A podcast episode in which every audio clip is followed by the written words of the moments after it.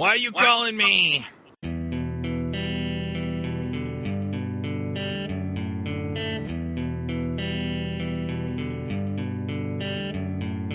This episode is sponsored by Hired.com. Every week on Hire, they run an auction where over a thousand tech companies in San Francisco, New York, and LA bid on Ruby developers, providing them with salary and equity up front.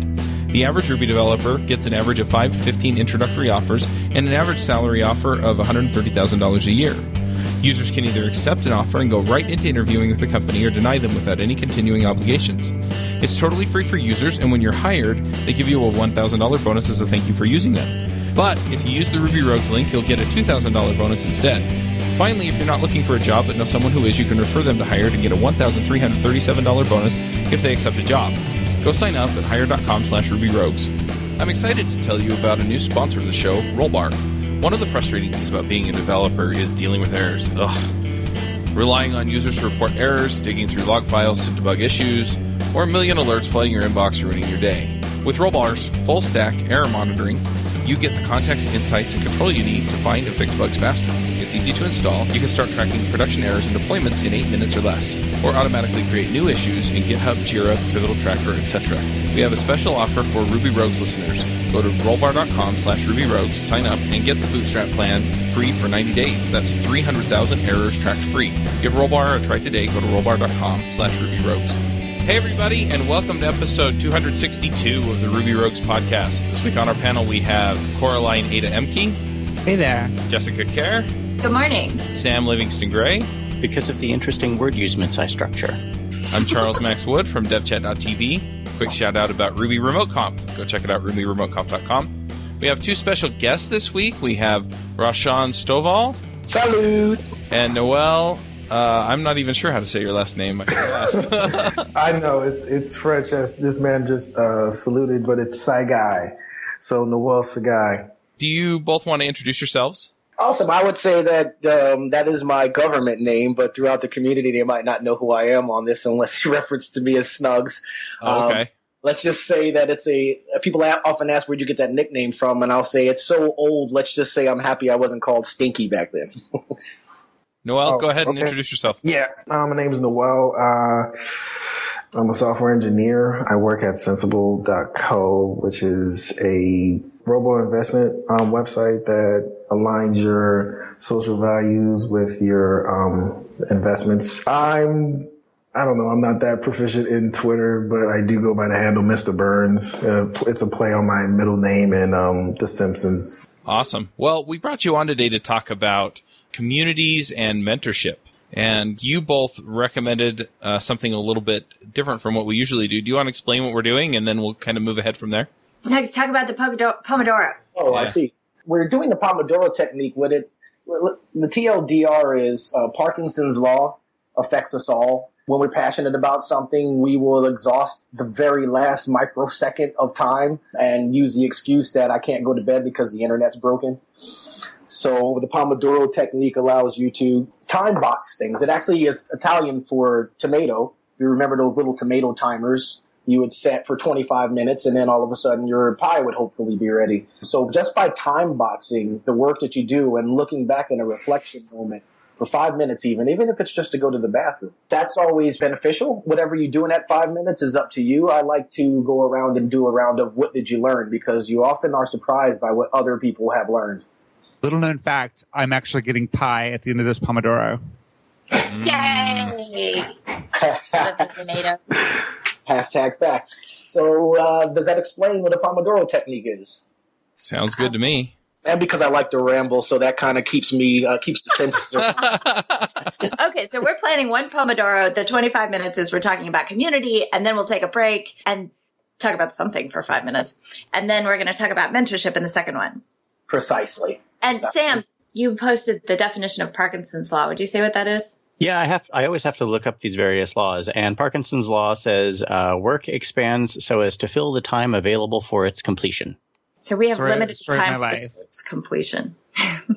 Noel, would you like to kick us off? All right, for this Mission Impossible. So the communities that I believe I've been involved in is Ruby for one and Ember for another. what I believe or how I see that they um, support and uh, help my growth in the community is by, um, I guess it would be the idea of welcoming new people, like regardless of where you're coming from, it's usually a sense of, so how did you learn about this meetup? What makes you so interested in coming here, learning about frameworks and so forth and so on, and also bringing up interesting topics for the meeting meetups from um, month to month. Per se, with Ember, it was just a curiosity in trying to understand that framework and how they have, um, I would say, study groups, I guess, on like it would be either before or after a particular monthly meetup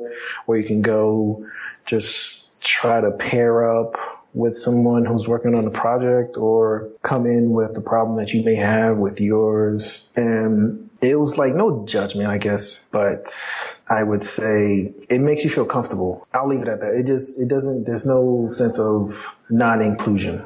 Uh, so myself, actually, I actually uh, was in Virginia, down in Virginia is where I went to school, James Madison University, go Dukes.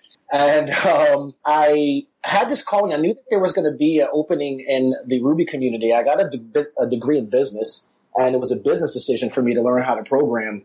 Um, so I was knee deep in the Microsoft community, and then uh, via Rosetta Stone, uh, was they actually introduced me to Ruby with their development team, um, and actually was my first part of a of what a meetup felt like and what a community was. I read the Four Hour Work Week. Actually, shout out to Abdi, who I don't believe on this call, but uh, um, ironically, we were on the, I was on the boat in Miami and I, I was thinking of the four hour work week and Abdi said it on one of the podcasts as, as one of his picks. And I was like, it's serendipity. um, and, uh, I wound up, next thing I know, by the time I got to chapter nine, I was packing all of my bags, um, one way bus ticket to New York City and I was off. One of the first meetup groups that I went to was the, uh, was nyc.rb which I currently am the event organizer to now. Um, that was at Pivotal Labs back when Pivotal was maybe 15, 20 people. Now they're, gosh knows how many. And also started a, uh, worked with another uh, meetup group. And it's funny, uh, Noel, so Jessica brought it up. I'm going to have to bring it up myself. I actually would like to go on record and to publicly give an apology to Sir Charles Max Wood, actually. Okay. And Charles is going to be like, wait, what? What part of the game is this? So back in around 2010, 2011, I was requested, one of the requests I had was to help start a meetup group called Ruby Newbie. And it was sponsored by NYU and about a thousand or so people signed up for it. I probably taught about 1300 people, if I'm not mistaken, over the course of three years. I know um, where this is going now. Right, right. So th- there's there's no shade here, Charles. This is a gentlemanly thing here. now, after a couple of years, I remember hearing uh, Ruby Newbie, and Charles had a, a, valiant effort. I think it was great. I watched all of the videos, but I had felt some kind of way because I said I was like, man, I've like dedicated so much of my life into like hundreds and hundreds of people in New York, and did he not Google to see that that was there or not? I wasn't sure and I think I might I, I, sent some tweets in Charles's way, and I was just like, dude, man, like we were already there. And in retrospect, I remember Charles blocked me, and I was like, oh my gosh, like what did I just do? Because I have, as you as you heard, I've been listening to uh, Ruby Rogues since like episode one, and I felt some type of way about it. And I said, whenever I see Charles, I am going to apologize to him because as community leaders, that's not something that we would show in public um, but which we should show in public is when someone has us humble enough to say, I apologize. And hey, the greater scheme of things, we're both trying to help the community. So I hope you accept my apology. Oh, absolutely. I had totally forgotten about it. That's how offended I was. So I know. Was, no, Noel actually said he was like, "Are you sure you're going to bring that up?" And and you know, sometimes they say you don't want to let people live rent free in your head. And I was like, I owe it to myself to give Charles his deposit back, if you will. so Snugs, that uh, clicking sound you hear in the background is Chuck unblocking you now. yeah, I might have to go look at my block list. I find this really interesting because it brings up the part where you invest in a community and then like something totally random that's not directed at you can like appear to devalue that investment. And that's on the one hand, it's a risk that we take by investing in anything. And on the other hand, I guess over time, you kind of develop the awareness of, oh, maybe that wasn't about me. Exactly. Exactly. Because you know what canceled all of that? When I saw the videos of the people who submitted to uh, Ruby Newbie for Ruby Rose. And I was like, you know, that's the reason why I do it, just to see that smile on her face. Like, I just learned something new and someone accepts me. Yeah, it is. So- it is interesting though, and yeah, I remember the email. I, I, think I got an email and some tweets. I think there were also a few other people that you mentioned that I wound up contacting and going. So you know, what did I miss? And you know, I, I generally got a nothing. so you know, it was yeah, we did it, and yeah, it was cool, and what you're doing is cool, and yeah, that was about it. Mm-hmm. But it was it was just interesting to me. You know, it was like, oh wow, you know, I didn't know that I had stepped on other people's space, but at the same time, I was probably in a bad mood and just I don't want to deal with this, and I blocked it. I blocked you. I apologize for that as well. Oh, no worries. Because when I went and looked at your Twitter profile, my hand was shaking and sweating, and then I saw that I could actually accept uh, or that your profile was open. So the clicking you hear right now is me clicking follow on Charles's Twitter profile. I think um, I think this is really important in a way because I think that we have a lot of a lot of people in the community who I was on a podcast on Saturday, and the the woman who's interviewing me was talking about people with no home training. I hadn't heard that expression since my days in Virginia, where I grew up. I haven't um, heard it at all. Yeah, it's basically like a lack of common decency and um, common sense. We see these are like really public feuds sometimes, and I, I, think it's great when people in the community who do have conflicts resolve them in a mature, open, professional manner. I think it models good behavior for everyone else to follow, and I wish more people would do that. So Absolutely. home training is like house training, except with your mouth, not your pee. Nice. I like uh. that. that almost went over my head before I reached up and caught it. Actually, well done, Jessica. nice. Um, so, if you will, I'd, I'd, actually like to approach this talk from the perspective of a community leader. Uh, have you ever seen the movie Being John Malkovich? Love it. No. Oh, yes. Yeah, that's a great movie. Recommend. So, so, whoever has, if you can give a brief, uh, you know, a sentence synopsis of what it's like. Oh, there's this weird tunnel and like dude finds this weird tunnel on like the seven and three quarters floor of some building and he goes in it and if you crawl into the tunnel you actually get into the head of a different person. And that person was john malkovich who's like some actor.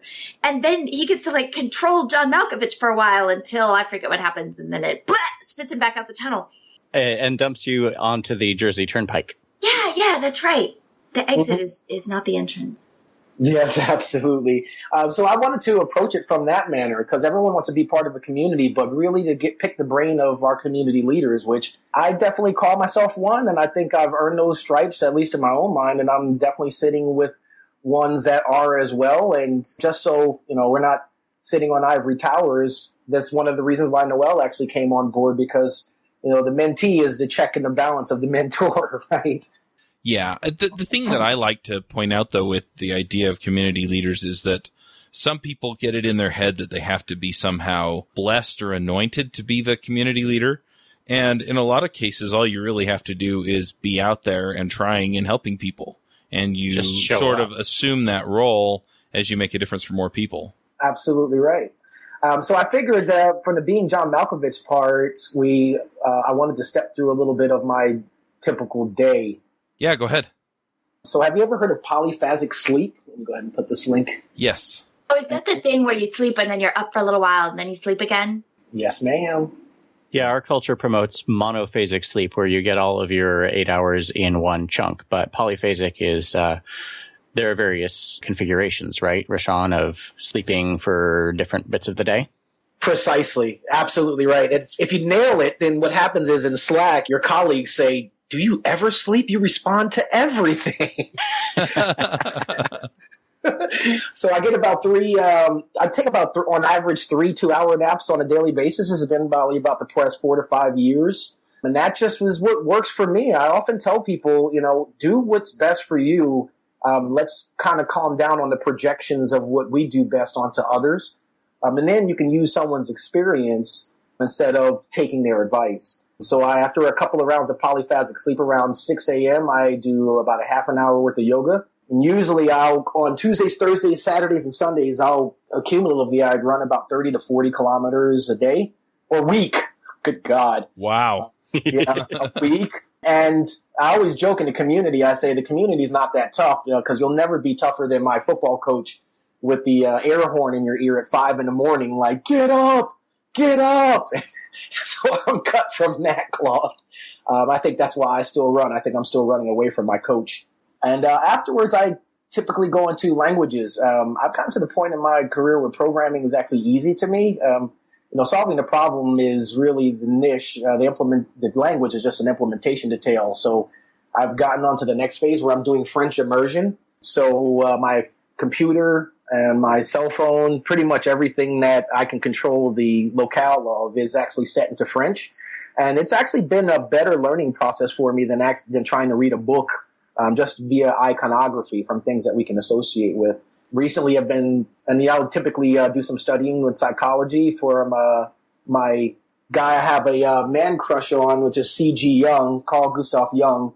Um, he's kind of helped me understand my own brain so I can help other people understand theirs. Typically, I'm in what I call perpetual motion, uh, always moving. Anyone that knows me knows that I'm typically pacing or from city to city. I call it early, I call it perpetual retirement as well, uh, to where I'm traveling and um, leveraging investment in other people's time, like Noel. Jessica, since I've talked to you last, which is about a month ago, maybe a month or two ago, I've um, been in 15 different cities speaking at from conferences to meetup groups to just going and saying, Hey, you know, you asked me to pair and here I am. So, uh, I actually just took the train from Seattle all the way down to San Diego and stopped at every city in between, stopped at each pivotal labs, um, all of the, you know, the go-to people and even the, the little people who are coming up to help them out as well. And, uh, that's usually how I start my day off, and um, then I'll go check my messages. Um, I'm averaging about three to five hundred messages per day, and communicating with about 100 to 200 people on a daily basis. Now, of course, I leverage other people's time with that, but,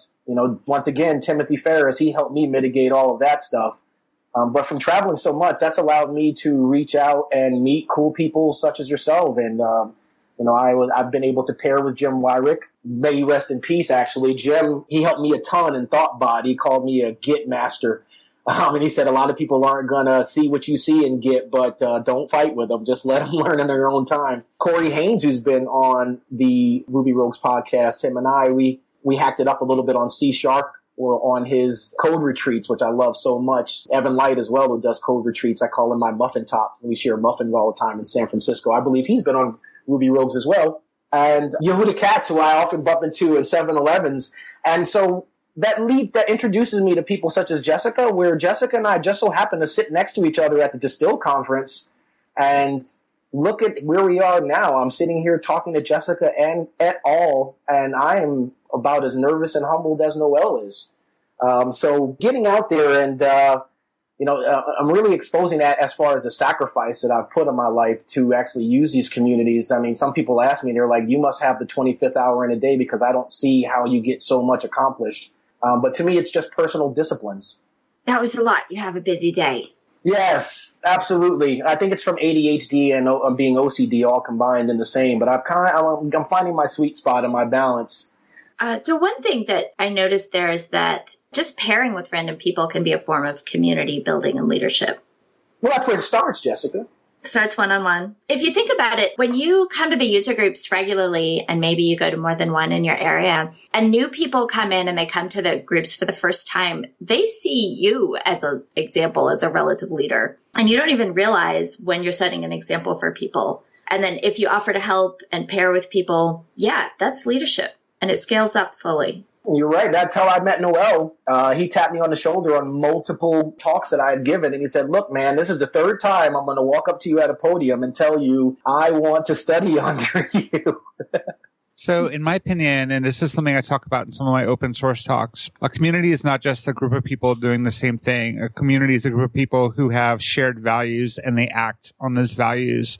So, Rashaun, what are some of your values as a developer? some of my values as a developer. Uh, typically, I'll start thinking of my mother, who's my business mentor, development mentor. She actually uh, was a programmer, I found out recently, which blows my mind. There's two things that I love, the two A words altruism and autonomy. So who can give me a definition of what altruism and a definition of what autonomy is? Altruism, you just, oh, go on. That's it in, in your own eyes, of course.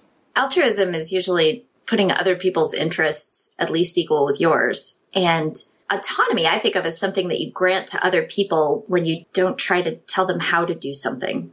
I guess I Right. could. Oh, No, sorry, go. go ahead. No, Um, go, go, go. no, I was going to say because I probably got the cheat sheet. Um, altruism is basically having empathy in the sense of understanding other people's points of views and so forth, while the other would be basically giving that person or others the power to make decisions without having to come to that other person or go to a manager, um, giving them the confidence to go there and not worry if they're going to do something wrong. So in that case, altruism is something you look for in yourself and autonomy is about other people's autonomy. In my understanding, yeah. I mean, you can definitely act to preserve your own autonomy, but yeah, I, I like the sentiment of uh, you know allowing people to succeed or fail on their own and make the decisions that make the most sense for them because they are where they're at. And sometimes we don't always see all of the important parts of that, which, you know, if you're tying altruism to empathy is a important part of empathy, uh, is recognizing that you don't, you can't completely empath with another person. This is true. My mother says often to the uh, that there's a difference between empathy and sympathy. So always have empathy, 100% empathy, but have zero sympathy. That's a pity party. You know, I have empathy for when Noel is attempting to learn something new and we pair. Um, we figure out how we can remove those blockers, but having zero sympathy for, say, for instance, one of uh, the other individuals I mentor, uh, Lizzie, she often will hit me up and say, I'm having fun. I'm sorry for cutting you off. We just hit that Pomodoro. I've been very quiet and letting people speak without trying to give warnings. But as um, Rashaun would say, uh, the question at this moment is how do you feel about what you have done? stars. Yes, there's stars. Um, there's categorical stars. Um, the Pomodoro? in the Pomodoro that I have, there's no stars. There's one star, which means happy. Two stars means excellent. Three stars means incredible. So to everybody in the call, how do you feel? That's a very right biased star system. It is, isn't it? And we don't have to use it. That's just part of one of the apps we built. That's what it asks you. Sam made a derp face in the chat. I'll start off. I, I would like to have three stars, really four if I could, because I feel really good about what happened with Max and I. Like, I, you don't understand how much that means to me. I feel like it's been uh, three or four stars so far. It's funny because I don't feel any different because I wasn't worried about it before. Mm-hmm. But uh, at the same time, yeah, I mean, I feel like the conversation has been terrific. It's been helpful. It it really illustrates a lot of important points about being a leader and understanding the roles that we play. Not just in our own lives and careers, which is sometimes what we focus on, but also in the lives, careers, and understanding and the way that people grow for other people. So I'm going to say two stars because what I would like to see us do in our second Pomodoro, I think there there are two ways that you can communicate um, effectively to people. You can inspire them by example, and you can provide guidance to them directly. And um, I think that the first half, our first Pomodoro, has focused on inspiration, but has not been terribly practical. So I'd like to see us swing to the more practical aspects of what we're going to talk about in the second Pomodoro. Excellent. You mean the actual how do you the how do you do it? Exactly. Yeah. I smell the sizzle. Where's the steak? Great. And what did Noel yourself? And then we can do a round of what did we learn? Well, for me, I think I would say I'm um, excellent. I would, that would be two stars or so. Um, it's still the idea of making sure my communication is good and what I'm trying to get across. But it was excellent seeing my mentor resolve a issue that he felt he had with another community member. Um, so it was good to see that for him. It's it was also good to understand from his perspective how he sees himself as a leader, reflective of me as a, a pupil, and how everybody else's perspective is on the community itself. What'd you learn, Charles? For me, mostly I learned that for one, I need to have a little bit more empathy just from the sense of, I mean, our resolution there, it brought up, okay, well, you know, I, I just reacted. I blocked you on Twitter and, you know, it, it made me think about, okay, well, maybe that wasn't the best way to handle that. And if I had really thought about how you felt, I probably would have responded a little bit differently. Wow. Interesting. Sammy, what's up? What'd you learn? Uh, I'm going to pass.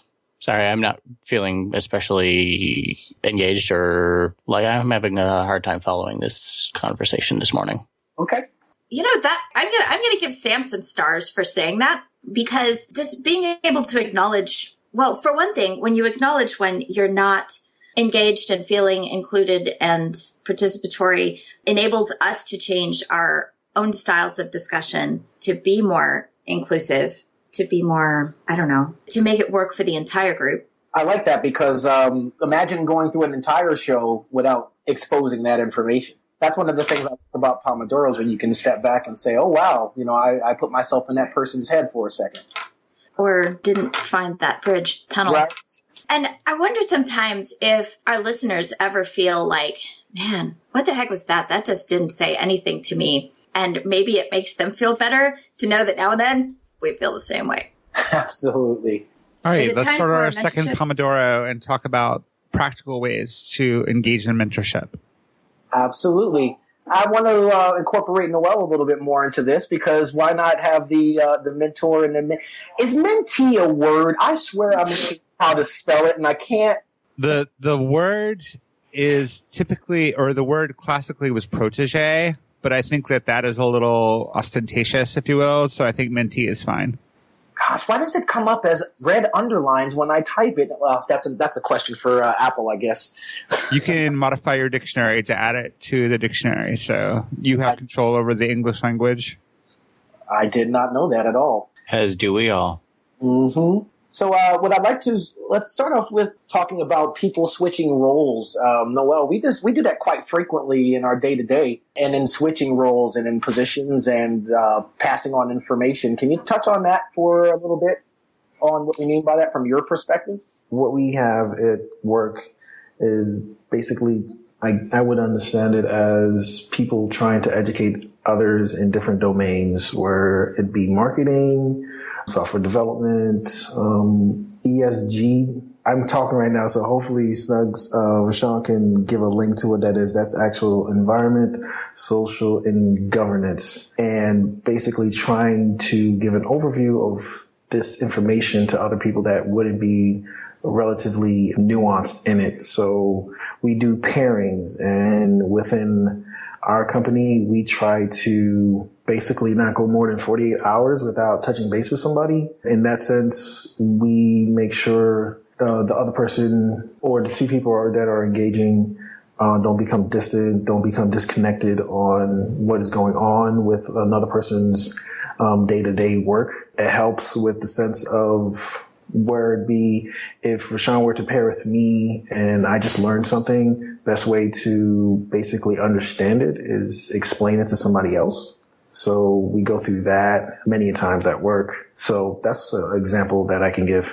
So that would I would say be from a micro level. Um, your day to day, you know, doing pomodoros. Jessica's actually been through the flow. Her and I have done multiple pomodoros together. Now, from more macro level, the A's again, the altruism and the autonomy. So I am actually the event organizer for NYC.RB. It's one of the biggest meetup groups in the world, pretty much. It's the second biggest in America, uh, second to the one in San Francisco. So there's about five, close to 5,000 members that are there. And um, recently I stood up and I told the recruiters that were there and the people who had jobs, I said, um, you know, pardon my French, but um, cut the shit. And what I, I stood on record and said that, and what I meant by it was, we oftentimes say there's more job. Oh, it's a booming industry, and there's tons of Ruby jobs, and they're all over the place. But guess what? I have by the drones people coming to me stating they want someone who's senior and they want someone who's senior. So all of these schools, like say, uh, you know, Flatiron School and General Assembly, they're set up because there was a need to have developers. But when these developers come out, it's almost like they get the door shut in their face. Um, Noel explicitly came up to me and said that I couldn't believe what was going on in the industry with so many people shutting doors in the face of very talented people. But just because they don't have a computer science degree or they don't have seven years of Ruby experience, yeah, I hear that a lot too. Mm-hmm. Create an environment for them where you put them in a sandbox. So Noel, for instance, he's, I mean, he runs all of our DevOps related things and typically someone who would come in and be a mentee, you'd say, well, keep them away from the sensitive things like prod. Well, why not set them up so they have an ecosystem where they can learn on prod? I mean, really, they shouldn't, they shouldn't be able to knock anything over and you should be able to get things back up. But I told the entire community, I said, uh, give these people a chance. I gave Noel a chance. I invested my time and effort in him, and I see this man shine on a daily basis. We're not doing enough of that. And what's going to happen, and I'm calling it, is there'll be a rift within the community where you'll have a ton of people who want to come and be developers, but they get the door shut in their face. They're going to find another community that accepts them. I could possibly just give uh, a more of a clarity from pers- from my perspective, where I would be looking for opportunity, anything like that, and um, not to be in my feelings or so, but it was the perspective of hiring managers looking for particular people that resemble them and have the same background, and probably having a distaste for people that possibly couldn't fit into that diagram, I guess, like cross all the T's, dot all the I's, so to speak. So it would be a tougher hill to climb if you didn't reflect the vision that they had for what they want from that position it's really clear to me that the old way of filling development jobs with CS grads, a lot of people are still clinging to that, saying, oh, we need to get more people in CS programs. And I think what we need to do is be more open to people from different backgrounds. I don't have a CS degree. I know a lot of people who are very successful that do not have CS degrees. And our hiring practices need to reflect the fact that the population of developers that we are drawing from is largely not CS graduates anymore. It's people who are coming from boot camps. It's people who are self-taught and we need to tailor both our interview process and our working environments to that fact. And I think a huge part of that in making people successful is people who are established already in their careers, remembering how they got started and working actively to bring people along with them. Yeah, that goes back to mentorship. We talk a lot about needing mentors, but there's another side of that, which is uh, advocacy. Is that the right word? I think it's a great word. Because you don't get jobs from your resume, typically. You get jobs by knowing people, and people love to hire the people they know. And so a big part of mentoring is of really helping people is also advocating for them within your company, especially somebody needs to say, Hey, have you thought about promoting so and so? Because I think she'd make a great architect or whatever it is. Well, even, and often just go, oh, go ahead.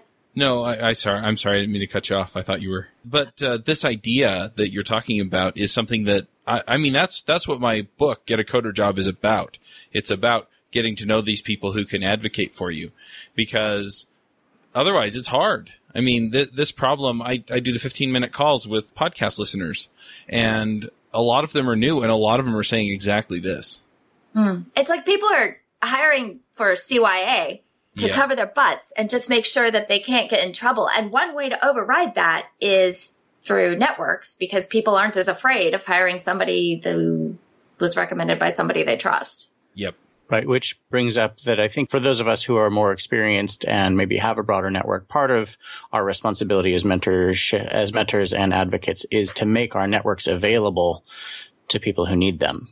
Definitely. The thing that's interesting about what you're saying though, Sam, and I agree with you, but I'm going to agree with you and point something out at the same time, is that I'm not comfortable making my network available to just anybody, which means I actually have to invest time in somebody to get to know them well enough to be comfortable going to my friends and saying, I know you're hiring and this person over here is a good fit for you, even though they're not, they don't check all the boxes on your job listing. Oh yes, absolutely, and thank you for clarifying that. You you do have to be able to make a meaningful recommendation both ways for that to work. Yep. Pair with people. Sam, that's where the autonomy and the altruism come all in the same basket. Um, it takes altruism to spend to spend time with people. Oh, absolutely. Yeah, um, just to say how I started with uh, Rashaun, it was I think there was a point of the initial the initial time was approve it.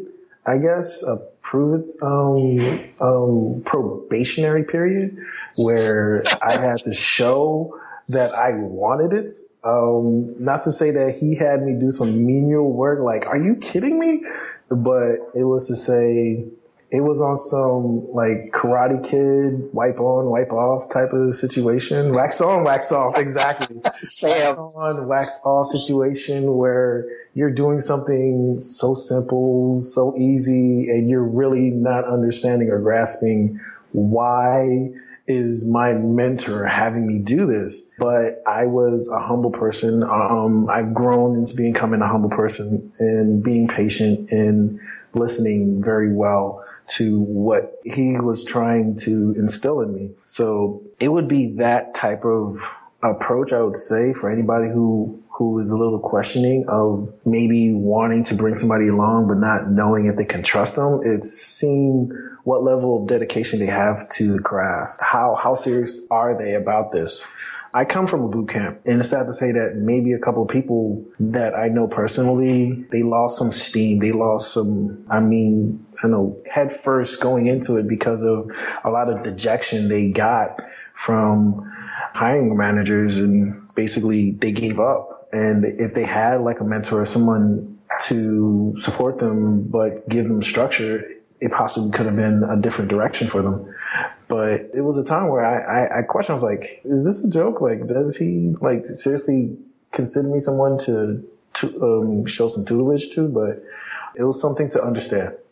So a big piece of being a mentor is it is finding the person to pair with. And yeah, as you point out, as Jeff points out, that's a time investment and a cost, and you want to make sure it's worth it. Yeah, but the thing is, is that if you're looking at it just strictly from a financial point of view, is it worth it? Uh, you know, I mean, you can argue about that, but the payoff for me is seeing that I made a difference for somebody. And Absolutely. If, if, if that's the payoff for you, then it's totally worth it to put the time in. That's something that I've learned over the last year is as I reach out and help people, you know, be it by talking about things like this on Ruby Rogues or by sitting down one on one with somebody who just got out of a boot camp and is trying to find a job or going to the users groups and pair programming with somebody or whatever and then seeing, hey, that made a difference. I mean, that's the payoff. You know, I go to the conferences and people tell me which episodes help them get their dream job. And that, that's the payoff for me. And so if it isn't something that will pay off for you, if, if that just doesn't get you up in the morning, there are other ways to contribute to the community that will. But I think a lot of us are people and people like to connect with other people and feel like they matter to other people. And this is a terrific way to do that. So on the topic of like finding mentees and what I did, I mentor four young women right now, two of them from a previous job and two of them from the interwebs. Um, I actually put up a survey. I put up a questionnaire and I asked questions about like what they're looking for in a mentor, some questions about their work style, um, what their goals were, questions to try and get to know them better and try to align that with like my values as a developer and what I think my strengths are as a mentor and select people that I thought I could help the most and that I would be most successful in uh, building a relationship with because um, mentorship is a trust relationship and it's a commitment to someone else. And I don't think you can do that with a stranger. And I don't think you can do that in a one off situation and call it mentorship. I have a question for Sam. Yeah. I'd like Sam, do me a favor. Can you close your eyes, sir? Okay. No peeking. Now, can you bring yourself back to the moment in your career when you were just really stuck between a rock and a hard place and whether it be development or just a moment in your career? And uh, gosh, which one? as far back as you can go, sir. Well, the time when someone stepped up and it feels like they just popped up out of nowhere, or even you sought them out. What was that feeling at that moment? Because you know you you sort of are passing on the stone to whoever comes next. But then there is this notion of homage as well that you pay because we all learn and then pass it on with our iteration to the next. Can you put us sort of in your head, Sir Malkovich? Well, yeah, okay. So there was a time around 2008 or so where uh, I had uh, gotten laid off from one position and sort of scrambled to find something else and uh, wound up, you know, working in a part-time position that was really not a very good fit for me at all. And then I got laid off from that. And so this was, you know, pretty hard. I also had a young child in the house and, you know, sort of adjusting to being a new parent and all of that was kind of difficult to deal with. And, um, I wound up getting another job that was, you know, maybe not the most functional environment as well, but it was still better than what I had before. And uh, then uh, I wound up talking to somebody who had been at that place before and was coming back to do a little bit of consulting and uh, wound up, you know, having some conversations uh, with that person about the environment that I was in where they were able to provide a lot more context about why things were the way that they were at this place. And that really sort of helped me understand what was going on, feel like it wasn't my fault. So that was really useful. And then, you know, coincidentally, they also happened to have a job come up available a couple of months later that I applied for. And uh, that turned out to be one of the best jobs of my career. So, yeah, was that what you were looking for? Absolutely. It's just um, what it did was I was typing in the in the message that um, your, his eyes were still closed. Cool. He's feeling it. What you felt there, we can't forget that, No, absolutely not. and can't forget it in action as well. Yeah. And everybody that you think is a leader, there's somebody there who was there for them in a moment when they needed just that encouragement.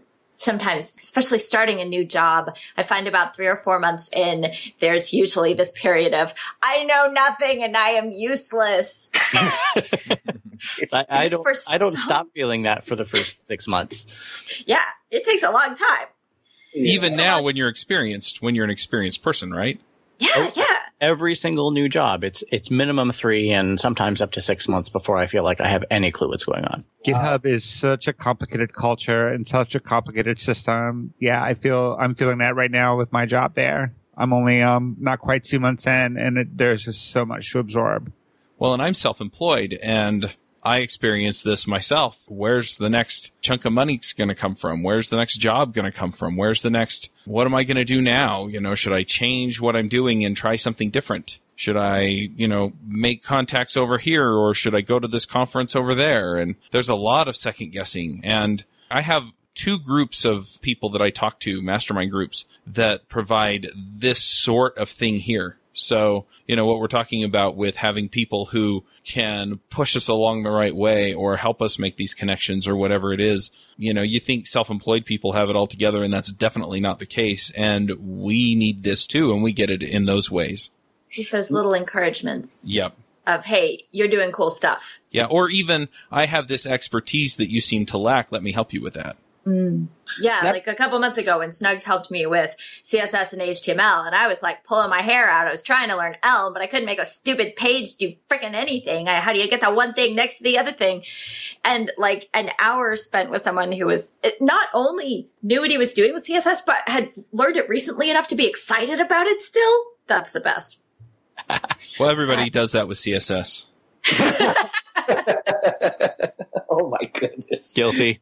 Guilty as charged. Max, I want to say thank you too, sir, because actually, uh, and I, Think and Grow Rich, that's one of the books that I keep in my repertoire. I consider it a lifetime book that I'll always go back and reference. It's a great one. Um, and I've read about the mastermind group, but it was actually you probably earlier in the Rogues podcast. I think it was in the 100s where you were talking really heavy and you're about the mastermind group and went out and started myself one as well. And I think now, you know, I have multiple Slack channels, but there's literally hundreds of people that, you know, I consider part of mastermind, extended mastermind. And it's, it's an awesome thing to be able to have that support structure around you. And that's no matter how uh, long in the tooth your career is. That is so true. And if you ever get into a mastermind group that works, Oh yeah. you'll never go back. You will you will start mastermind groups trying to recreate something that works if you can't find one that already exists. Is And- that like a group of people who talk to each other or something? What is this thing? So in Think and Grow Rich, he explains that multiple people working on a problem or thinking about a problem is better than a single person working on a problem. And so it's a mastermind in the sense that it's multiple minds working on the same problem. But what really makes a mastermind group work is, and it, it varies from group to group as to the size. Most of the ones that I've seen usually range from about four to six, unless they have a professional moderator that can take them to eight or ten. But anyway, what happens is everybody in the group is committed to the success of everybody in the group. And what that does is it creates an environment where I can come in and I can be completely honest. I can come in and say, I totally screwed this up. Of course, I tend to do that on the internet anyway, but I, I totally screwed this up. I, I got it wrong, or I'm struggling with this, or my kids are going to starve to death because I can't get this right. And it doesn't matter what I've done. I've got this group of people that I can talk to and they will work. They'll do whatever it takes for my success and that I in turn will do whatever it takes to help them succeed. And so it's not just a group of people you get together and talk to. It's a group of people who are invested in each other and are willing to do, like I said, whatever it takes to make everybody in the group succeed. So even though we're not all doing the same business, we're not all working on the same projects, in the end, at least for the hour or two, or sometimes outside of the group, if we need help, you know, we can get together with the people who can help us along. And that can be encouragement. It can be help. It can just be knowing that somebody's there. I've been in mastermind sharing groups. your network. Yeah. I've been in mastermind groups where somebody was trying to quit an addiction, smoking, other things, pornography. Some people are trying to quit looking at pornography for, you know, personal reasons. So just the fact that it's like, look, you know, if you get tempted at 2 a.m., call me. You know, it's important to you. It doesn't matter what I feel about it.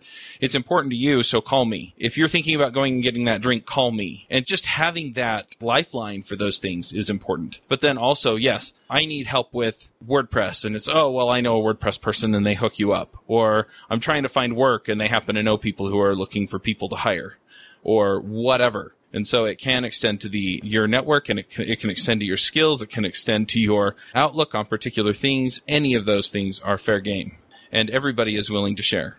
There's some community. Yeah. Some very deliberate community.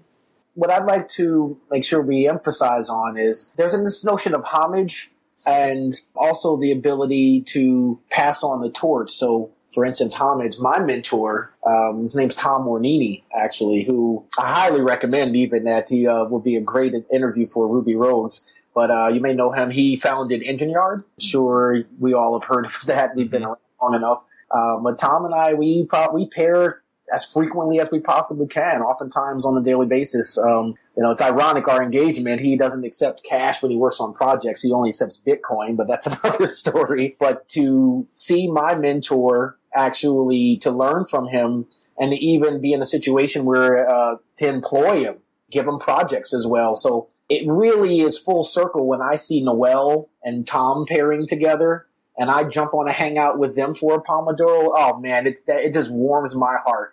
It's like seeing the person who is your protege, you know, conversing with your mentor and, you know, the banter between that. It's, it, it's a surreal feeling, man. Yep. So nice clothing right there. That's another Pomodoro close right there, people.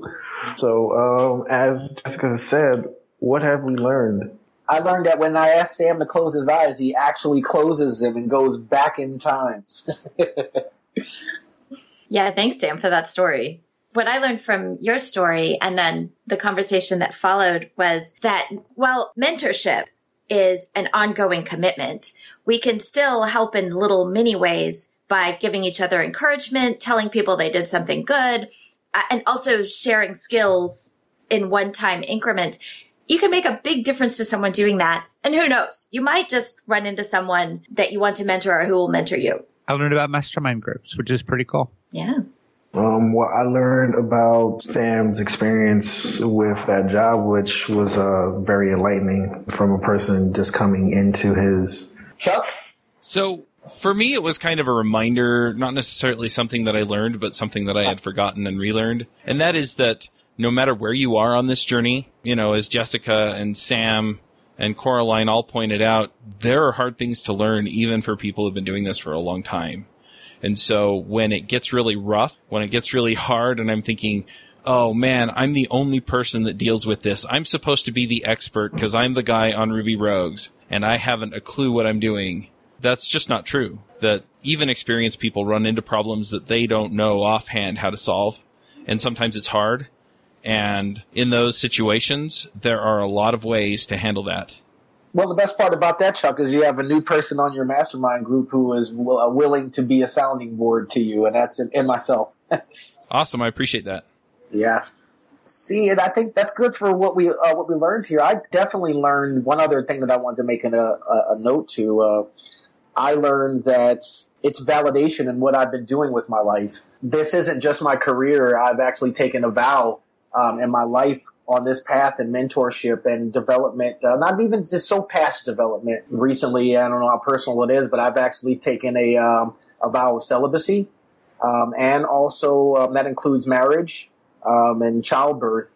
And you know, maybe I see more in the future of uh, some interesting things scientifically, but at least for now, you can only speak for right now on what's been done in the past. I've been on this journey for about 33 months now, and it's because that's where I get my 25th hour in a day. And I often tell people what that may, the insecurities sometimes come out. Um, anyone that knows me know I love children and I love the construct of uh, being with someone for an entire life. However, that's what works for other people. What works for me is to nonstop give of myself to myself and to others. You know, I have a pairing session that's going to be at 1 a.m. in the morning because of someone's time constraints but it's life for me. It's not just a career. If there's anything that someone can take away from that if they know anything about myself. Very cool. Well, I have about 10 minutes before my next podcast, so I'm going to push us awesome. to picks.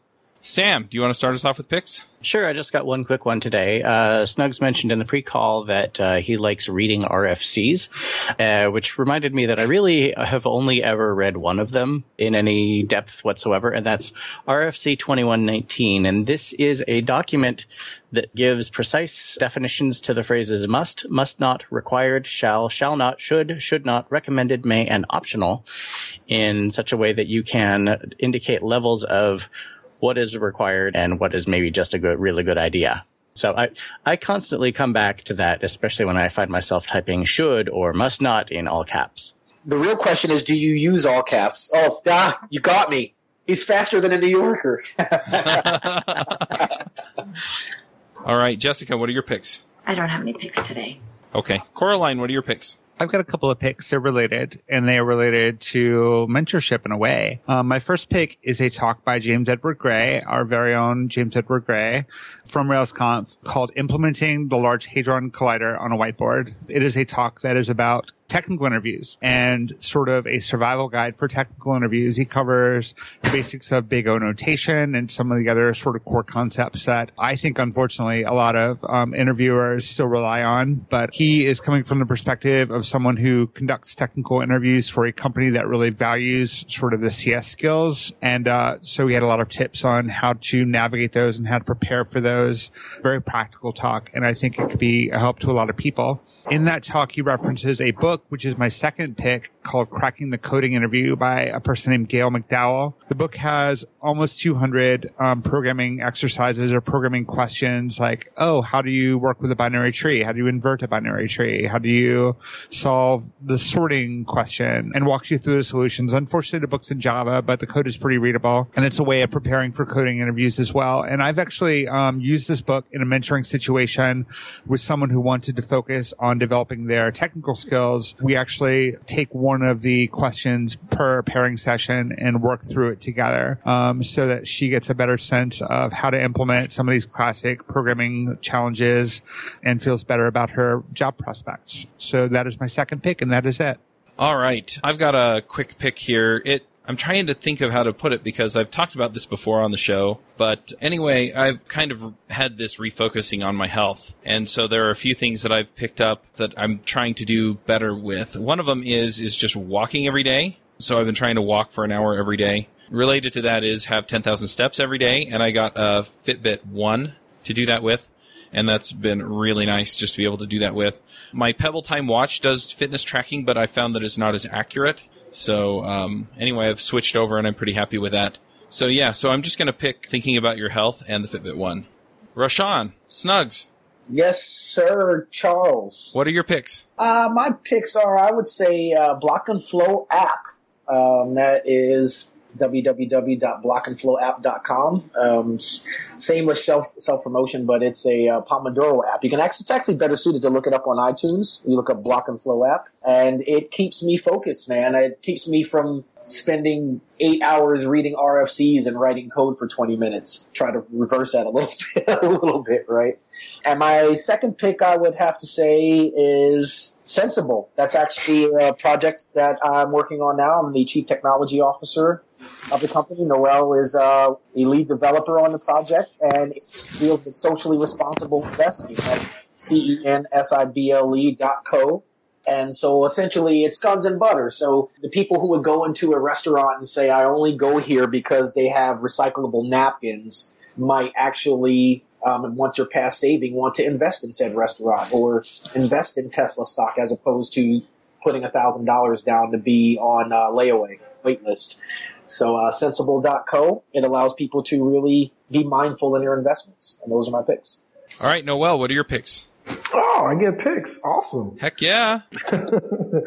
um, so I, I, believe I have two picks. One is a more development standpoint. Heroku pipelines. If anybody has ever had the pain of having to duplicate code in multiple repositories and then push that to multiple applications or hosting sites, it really does ease that pain in the sense of just having one repository, whether it be in GitHub, Bitbucket, wherever you like, and just having that replicate on multiple applications that are ephemeral in that standpoint of as Heroku Pipelines allows you to have a workflow through your environments and see seamless actions and allow um, stakeholders to review features or topic pull requests or branches in the application format before pushing it to staging and furthermore into production. That's my first pick. And my second pick was a conversation. I'll send a link. It is a dialogue, I so to speak, and it, and it takes into account, I haven't fully finished it, but I really do think it's insightful in the aspect of understanding conversation and knowing the difference between dialogue and discussion and being able to listen and talk with a person without trying to control the conversation. All right. Well, uh, if people want to follow up with either of you, see what you're doing, follow you on Twitter, what are the best places to do that? Okay, so on Twitter, um, my handle is Mr. M.R. Bernz, B-E-R-N-N-Z. And I think I replicate that across a lot of other sites, Facebook, Instagram. I'm not often on that stuff, but I do follow a lot of other people. So that's where you can find me. Uh, myself, you can find me at uh, S-N-U-G-G-S-I, Snuggsi, on uh, Twitter, Instagram, and Facebook. I'm going to have to find that person who's got Snuggs without the I, Charles. I'm going to have to block him. oh, man. Too funny. All right. Thanks, thanks so much, gang. Uh, this has really been an honor to me, and it's um, this year has been so humbling for me. Uh, you know, the meetup that introduced me into the community. I actually am um, am the event organizer for that meetup as of this year. And the podcast that I've been telling people for years is the number one podcast uh, in Ruby. I am actually on said podcast right now. You have no idea how much this podcast has helped myself and my career throughout the years. So just paying a little homage to Ruby Rogues. I, I love. Uh, I have to say, I love hearing that because, I mean, uh, we talked about it before, but that that's the payoff right there. You know, we made a difference for somebody, and now you're making a difference for other people. Exactly. Yeah, this has been a really interesting episode. Yep. Not the standard. So thank you for that. Yeah, awesome. Two thumbs up. You never know what you're going to get with me, right, Jessica? you're probably going to get Pomodoros, though. That's right. Hashtag facts. All right. Well, I've got to jump off and get ready for the next show. So, bye, everybody. We'll, we'll go ahead and sign off. And we'll catch y'all next week. Bandwidth for this segment is provided by CacheFly, the world's fastest CDN. Deliver your content fast with CacheFly. Visit com to learn more. Would you like to join a conversation with the rogues and their guests? Want to support the show? We have a forum that allows you to join the conversation and support the show at the same time. You can sign up at rubyrogues.com slash parley.